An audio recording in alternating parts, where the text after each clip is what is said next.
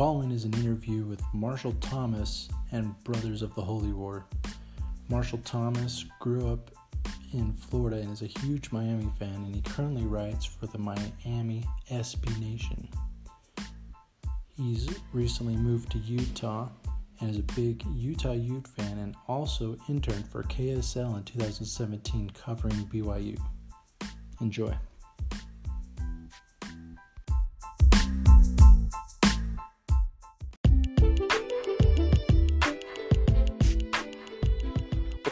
Brothers? Thanks for having me on. Dude, we, we figured you had to be a good guy if you put up with Connor for these this amount of time. So no, he, he's a he's a good guy, man. He's a he's been a good friend throughout the years. so you ended up serving in the same state you grew up, sounded like. Yeah, yeah. So um, I was born in Miami. Uh, I moved to Salt Lake when I was 15, and then ironically got called back to Florida in the Tallahassee area. So uh, pretty pretty crazy how everything worked out. Oh, that's awesome, man. Going back to home sweet home.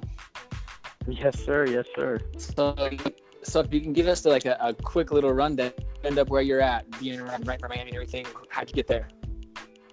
Um. So basically, I mean, I've, I've been writing about sports basically my whole life, and then um, did some internships here and there, and um, you know, some blogging and their biggest site, the State of the U, they were just looking for writers, and this was about a little like a year and a half ago, and I had some experience just writing about the the Canes on a smaller scale. But then I just applied for this website and got on, and um, just started writing more and got more coverage, and so it's it's been good, man. It's been it's been really fun. I was there uh, this this past summer to cover fall camp, and would, I'd go down there every month or so to catch a game, and so it's been it's been a lot of fun. Did you go to school in Miami, or you just grew up there? That's how you became a fan, or? Yeah, yeah. So I grew up. Uh, I grew up in Miami. Uh, had season tickets, and um, just always stayed close to the program. Didn't go to the school. I don't. I don't want to pay sixty thousand dollars a year to go to school there. But um, yeah, just always stayed uh, stayed close to it and stayed a fanatical fan. That's awesome. And so our listeners kind of know. So it's Marshall Thomas, right? Grew up in Florida, like you Mhm. said, sports um, writer for Miami SB Nation. And it sounds like you have a great following on Twitter too, which, um, it, if I heard Connor correctly, it actually kind of led to a trip to watch the Miami Florida game at the beginning of the season. Is that right? Um, well, I was so I was covering the the Hurricanes. I was already in Miami covering fall camp, and I just figured because the game was in Orlando, I was like, hey, you know what? Screw it, I'll just, I'll just go. I didn't cover it, but uh, yeah, I, I went and uh, went as a fan and got to meet a lot of the people who were already following me on Twitter. So it was, it was a really really cool experience. Uh, that's awesome. How was it being there at the game, even though it was a tight one there and a loss? Oh, that was oh man, that was probably the nuttiest and craziest game I'd ever been to. It was it was insane. We were tailgating for eight nine hours before the game, and um, you know Miami and Florida don't play each other every year, and so um, when they do, it's uh, it gets pretty crazy. So it, it was it was so much fun, and and the fact that it was a close game uh, just made it that much that much more fun. So you mentioned you weren't covering that particular one, but obviously you're you're covering quite a few Miami games as a paid writer. How much how much artistic uh, license do they give you, or are you basically just having to display facts? I, you know, for the most part, I get to have a, a lot of opinion. You know, this isn't like ESPN or anything like that. Um, you know, when you go and cover the game, obviously you have to get out the facts and kind of report it like a reporter. But for the most part, you get, um, you know, you get your say on on your opinion, and um, you get they, they give you the you know the means to kind of run free with it. And so, I mean, because it that it, it allows you to relate more to the fan base and um, not having to go um, towards a certain agenda, but you're able to write how you know my writing and um, our writing is similar to a guy sitting in the stands himself, what he thinks of the game, and so um, I think that's been uh, a huge plus in kind of my writing and everything like that. That's awesome. I I know um, one of the things in your past that kind of helped lead here was you uh, worked for KSL or did an internship for KSL in 2017. Yeah, yeah. So um, I interned for KSL Sports um, in fall of 17 and uh, did the whole BYU thing. And then the next semester, actually, I interned for ESPN 700 and got to cover the Utes. So um, it, it, that was that was a lot of fun just because um, you know, I have friends that play for the Utes, and you know, obviously friends and family that go to BYU. So it, it was a great experience. I loved it. That's awesome. I know 17 is probably a year that most BYU fans would love to forget. Um, that was a, a rough year. Being on the writing side, how do you stay? I don't know if the word's motivated, but how do you stay creative and find things to write about when you have a team struggling like that? Yeah, that was. I mean, yeah, what a what a year to be an intern. Probably the worst year in 50 seasons. But um, you know, I, I, you got to look at um, you know, I remember you, you got to look at sometimes just the small positives. I remember uh, I, I would write about their tight end Matt Bushman, who was a freshman that year, and um, he started to get a lot of hype. So I, focused on little things like that, and then also just the fact that um, to embrace the suck almost, um, and and sometimes you just have to laugh at it. And I remember, I think one game it was against Wisconsin. They were down by like 40, 40 points or something like that, and you almost have to make a joke out of it. And so, um, you know, I mean, fans are going to read whether they're losing or they're winning, and so you have to give out the reasons why they're losing. Um, have to give out the reasons why they're winning. Um, and if you have to be controversial and maybe a little harsh towards a coach or anything like that, you, do you do that. So. Yeah, I so let me ask you this because I know you're focused on Miami Miami right now, so you don't necessarily know the ins and outs of BYU at the moment, but having covered it for that fall and being a sports writer there in Utah. Do you think independence is sustainable, or what are some things that you think that would have to change for BYU BYU to become what Utah is right now?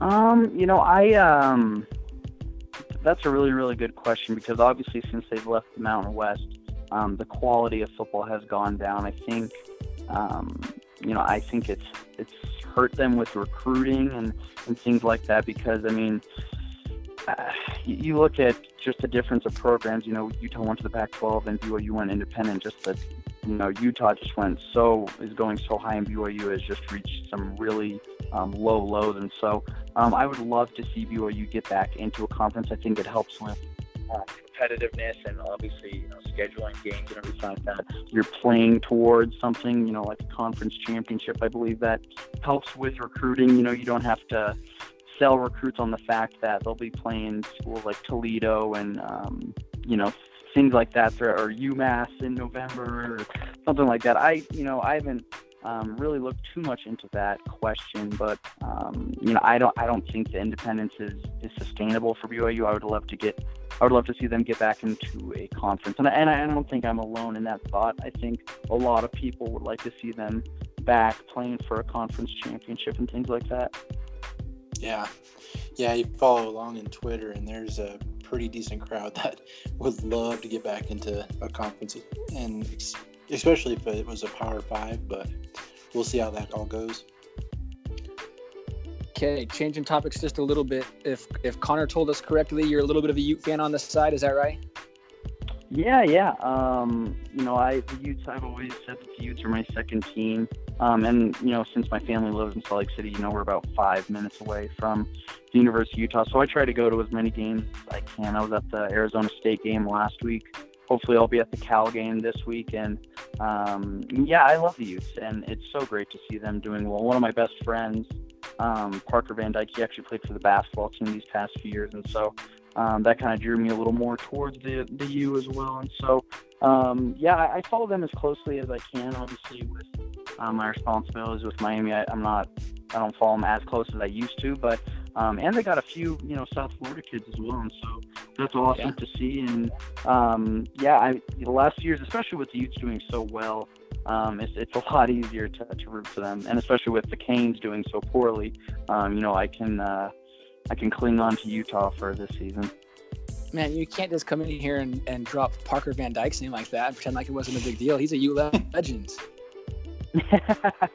yeah, so um, yeah, Parker and I, we uh, you know, we've been best friends since about freshman year of of high school. We both went to East High, and uh, I remember when he was just first getting varsity minutes. I remember the day I was there, the day he committed to Utah, and then to see him um, do the things he did at, at uh, with the Utes was just awesome. You know, his buzzer beater against UCLA, and won't forget um, that one. Yeah. Yeah, yeah, that was that that was a really cool moment for uh, for our uh, me and my friends, and so um, yeah, definitely it was so cool to see him kind of just put on for the hometown team. So yeah, he's he's a great kid. I was wondering when you said you guys were best friends, if it was like me when I bumped into Brandon Dome and all of a sudden we were best friends, and that's what I told everybody just because I bumped him. But no, you were legitimately good friends in high school. That's awesome. Yeah, yeah, um, yeah. Ever since we were, I mean, yeah, he was one of the first kids I met when I came to Utah playing uh, little league sports, and we always stayed close. We're still close to this day. See him every time I come back in town, and um, we we both serve near each other with our missions, and um, yeah, he, he he's one of the good ones for sure. Okay, back back to football. So so you've been there. You were there last week. You're trying to get there this week. Um, thoughts on Utah's chances? It's Pac-12 South. Obviously, they look like the front runners, but thoughts as the season goes along here. Um, you know, I, I think that uh, that USC loss really um, humbled them a little bit. I think they came into the season maybe feeling a little overconfident. I thought they were a little overhyped, but I mean, ever since that USC loss, they've just kind of hit another gear. I think Tyler Huntley took a huge step this season. Um, you know, he's proving a lot of doubters, including myself, wrong. Um, he's had an incredible year. Zach Moss, I think, is one of the best running backs in the entire country. He's just an absolute animal. And then when you have the kind of defense that they have, you know, with Leki Fotu, Bradlee Anae, I I mean, you you just got a good chance in general. And so, um, you know, I, I like their obviously I like their chances with the Pac-12 South. I really like their chances winning the Pac-12. Um, you know, I think it'll be interesting to see them go up to Seattle on November 2nd to play the Huskies. What what that's going to tell, but other than that, I mean, they got a pretty clear path to the Pac-12 championship game, in my opinion, and um, it looks like Oregon will be that that team that they play, and so we'll see, man. I think uh, you know this is definitely probably the most talented team the Utes have ever had. I, you know, I'm I'm very critical of Kyle Whittingham at sometimes, but you got to give him credit right now, and um, you know they're just clicking on all cylinders. So uh, it's an exciting time to be a to be a Utes fan, and we'll see how this season turns out. I, I, I wouldn't be a Ute fan if you hadn't at some point in in your time as a Ute fan questioned Kyle Whittingham and his decision making and and his ability to to play defense and run the ball 50 times. But what what do you think the biggest difference between this Utah team is and and Whittingham teams in the past? Um, I, I think the difference is I, they have a more attack. Um, you know, they can throw, they can hurt you with the deep ball, they can um, hurt you passing the ball, and obviously they have a running game. And you know, I, I feel like sometimes their defenses carry them a lot of the time, and um, you know they have they have a real balanced attack, and they just have the feeling of a team that's been there before. Um, you know, last year just getting to the Pac-12 title game was huge, and they're just getting that experience. Um, you know, it, it tells so much for a program when you know you can come in and the expectations are high to begin with. And so I think that the Utes are just getting comfortable with expectations getting high and or, or being high, and they expect to be the team that's competing for the Pac-12 South and the Pac-12 championship. And so, um, you know, just a veteran leadership and just the, yeah, like I said, the experience and really just a balanced attack. You know, they have an offense that can drop 40, 50 points on you, and so that hasn't always been the case with the Utes. And so um, I think it's a variety of things. So I'm gonna go back to Miami a little bit, maybe uh, back to your roots. Last time that BYU fans saw Diaz up close and personal, Taysom Hill was literally running away with his job in Texas. So, how is he doing so far for you guys in Miami, and what's kind of the temperature there? You know that that's it's funny because I was actually at that game that Manny Diaz got fired when Taysom Hill ran for about 400 yards, and now that now he's the head coach at Miami, and um, here, here's the thing about Coach Diaz is he came in um, after three seasons of being a, a, very successful defensive coordinator at Miami, and his father was he grew up in Miami. His father was the mayor in Miami, so he just seemed like the perfect fit for the University of Miami. And in the off season, I mean, he was he was hitting on all cylinders. He had this hashtag, the new Miami, and um, you know he was signing recruits and he was crashing coaching clinics from other schools. And then and then the season started, and um, it's and it, it has kind of been a train wreck. Um, you know, I can understand losing to a team like the Gators or at North Carolina, you know, in a rowdy environment, but to lose at home to Virginia Tech and most recently Georgia Tech, it, the temperature is extremely hot right now. Um, some people want him gone already um, in his first year. I, I don't I don't think I want him gone necessarily, but you can't just have that kind of off season and then be three and four. And so um, it, it, it, just goes to show you that talk is kind of cheap and um, you know, I think he has to make some drastic changes to his coaching staff here in the off season um, because, I mean, it's a it's a kind of beating the dead horse with this argument, but I mean, the, Miami has the talent to be a top ten team, you know, top fifteen team. They really do have that much talent, and um, it, it's just surrounding himself with the with the right assistant coaches and having the players actually buy into a system. And so, you know, we'll see how this season ends up. But right now, I mean, it, it I think he is a little bit on the hot seat right now. Yeah. Andrew and I were actually talking about this very thing in our previous episode last week with Kalani Sitake, where he lost two very winnable, in our opinion, very winnable games in a row. Um, and he's up for contract at the end of the season. He's yet to be re-signed. How long do you give somebody? Uh, how many, you know, rotations through offensive and defensive coordinators do you give a head coach before you start to say, hmm, do we get uh, get rid of him or move on, or what do we do? How long do you give him? You know, I think that's that's a really good question. I mean, um, was Kalani his first year, if I remember. You know, it, it was pretty solid. I think eight nine wins, and um, but then it was his next year that it kind of everything fell apart. And then but then they rebounded with a you know a, a strong, solid uh, 2018 season. So I, I think it really just depends. You have to look at the whole body of work, um, and it kind of you have to look at the trajectory of where the program is heading.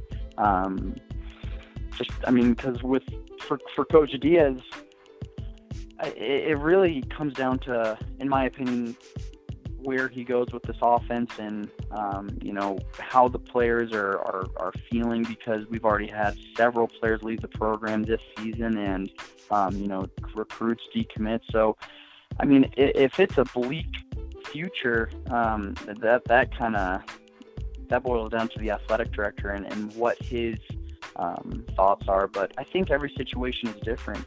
I think with uh, Kalani, I, I don't know how you guys feel, but I think he is. I, I think that you've seen the best of what he can do for BYU, in my opinion. But um, I think you got to look at a coach's ceiling and, and really determine what that is. Um, and you know, thinking about how many years you actually give a guy. Yeah, I, I noticed in a couple articles that popped up on my newsfeed today that one of your guys' um, receivers just barely decided to go into the portal. I yeah, yeah, that, that, was uh, yeah, that that was a, a tough pill to swallow. He's a really good kid. He's actually a, a West Coast kid, um, so you know maybe he'll be looking at the University of Utah or some other Pac-12 school. But I, with the transfer portal, I mean that that changes so many things, um, you know, in college football, and it's just tough to see guys leave like that like the East Coast, as cheers for an East Coast team, also been out here on the um, biggest difference between college football between you know that environment. East Coast and West Coast. Yeah. Oh man, where do I start? Um, I you know I, I love the West Coast. I um I, I love Utah, love California, things like that. Um, but definitely East Coast, especially in the South. Having lived in the South and served in the South, it's it is it is a religion down here. I mean, you you get um, you know Utah fans are pretty crazy, um, but you think that they're packing in 45, 46,000 people a, a, game. You go down to Tuscaloosa, Alabama, or Baton Rouge, Louisiana, and that is a hundred thousand every single week, and it is LSU football, it's Alabama football, it's Florida State football, 365 days of the year. um, you know, you it's it's something that is part of of the landscape there, and it's part of the when you think of the South, you think of football. When you think of um, it, it's it's it's just so hard to to really put into words and and and no and obviously no disrespect to, to California, but I mean you the talent just in South Florida or, or even Texas is just really just a step above, and um, it's it's just different. That's all I can say. Okay, so let's. This is probably a little easier to to describe or pinpoint exactly, but I think the Pac-12 and I don't know the Pac-12 in general is viewed as a weaker conference, especially by people on the East Coast. What would it take in the next couple years here for the Pac-12 to be on even footing? Maybe not with the SEC, but at least with the you know the Big 12, the Big 10, things like that. Well, I think um, I, I really like what Oregon's coach Mario Cristobal is doing. He is, um, you know, being a South Florida guy himself, he's really targeting that area with recruiting. I think it also comes down. I think, um, you know, recruiting those kind of kids um, and going to high school in South Florida in Miami, and I mean, he's every bit of a player as a four star on the West Coast, and and no disrespect. And then I think also USC getting back on the map um, is, is huge. You can't have a program like that that has so much potential and has so much history. You can't have that be dormant. I think USC's um, you know comeback is, is huge, huge to the um, revival of the Pac-12 and, and, football importance in the West Coast. But I mean, you, you got great coaches like Cristobal and um, Chris Petersen and Kyle Whittingham. Um, you know, and it's also winning big games. Um, you know, USC was in the the Sugar Bowl or the Cotton Bowl a few years ago against Ohio State, and they just got obliterated. And then you have Washington go to the college football playoff, and they just get uh, routed. And so I think it's um, it's a combination of things. You know, recruiting, USC getting back on track, and also winning just big games. I mean, you can't go up against a team in, in against uh, from the SEC in a big time primetime game and just and not show up. And so, um, you know, they got to prove that they can win those kind of games. Yeah, totally agree. Totally agree. And that was something that we had. Uh, you might have heard of Connor Egbert. You know, collegiate athlete. he was on, but he, he kind of had that same thought was, you know, they've got to go out, um, beat a couple SEC teams, and then the like just like you said, USC. Um, they don't, they can't beat Utah, of course, but let's have them go out there and, and come back to life. Yeah, I mean, I mean, yeah, it, it's just kind of sad to see a program like that fall so fall so deeply and, and, and so far. And um, you know, college football is just better when USC is, is is good. It's the same thing with Miami. It's the same thing with Notre Dame, Texas. You know, these college football programs that have made what it is, what college football is today. I mean, we need them to be good, and um, especially USC on being on the West Coast because um, you know when they are good, they are they are competing with anyone, um, and so it's uh, they they need to they need to do something. I don't know what it is, but they got to do something.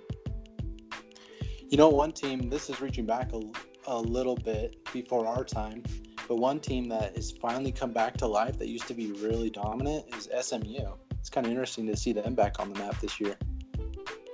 Yeah, yeah, I think um, I saw something like this is the first time they've been ranked since the whole death penalty and in the mid to late 80s, and so um, yeah, schools like that. I mean, it, it just kind of um, and and it you know I that that is one of the most underrated stories in college football this year and just in the past 10 years in my opinion but you know if, if they can do it I mean USC USC sure as heck can do it so and and also like UCLA and um, you know things like that so and also BYU I mean BYU is a, a great program that has so much history and um, to see them just I, you know, I, I, I remember even in when I was in middle school, you know, they would have schools like UCLA come in and, and Florida State come in, and they would compete with them. And so, schools like that, they need to get back on track, man. Yeah, preach it, brother, preach it. um, man, you've been awesome. We appreciate you so much coming on and being with you. Hey, what's your what's your Twitter Twitter name so guys can follow you? Um, the Twitter name is at Hurricanes Marsh. At Hurricanes Marsh. Awesome. Yes, sir. Awesome. Okay. Well, we're gonna definitely reach out and start um, reading more and more of your articles. And again, appreciate you coming on and being with us. It's been awesome. Well, hey, thank you guys so much. And uh, you know, if you ever want to do it again, just uh, just reach out. Hey, we will. We will. This has been great. Guys, have a good one. Thanks, man. Appreciate it.